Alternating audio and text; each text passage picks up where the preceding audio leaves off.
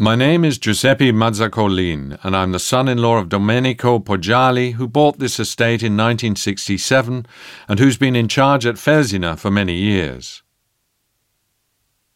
Felsina is a traditional estate with a lot of land, with a great diversity which reflects the economic structure of this region and the realities of production here.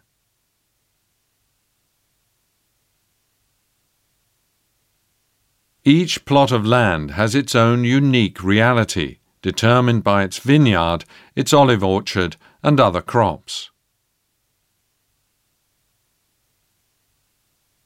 We don't focus on one single crop at Felsina.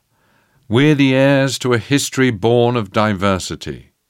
It's this diversity which allows us to achieve something unique the diversity comes from the different way that Sangiovese expresses itself in each vineyard. Chianti Classico is made by blending grapes from different vineyards, but not always because with some vineyards the aim is to prioritize the quality of the Riserva wine. The most important Riserva wine is the Rancia, while the other distinctive product made possible by the purity of expression of the Sangiovese is the Fontalloro. Two different realities separated by a border, which runs between two different geological zones within the same estate. The Rancia slope is dominated by limestone and rocky soils, while the Fontalloro side is sandy, silty, easier to work with.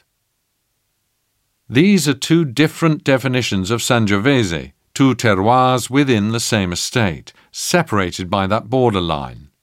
That border, you can see it off in the distance behind me towards Monte Amiata.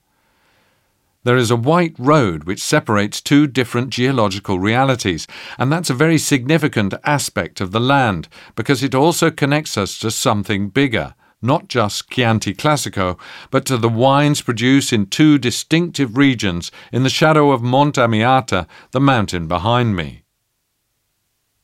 To the right is Montalcino, and to the left is Monte Pulciano. In this environment, various elements combine to define the terroir. The light, the altitude of around 410 meters, the wind, the distinctive characteristics of the soil that I was talking about, and of course the history of the people and the families who have lived in these houses and on these estates.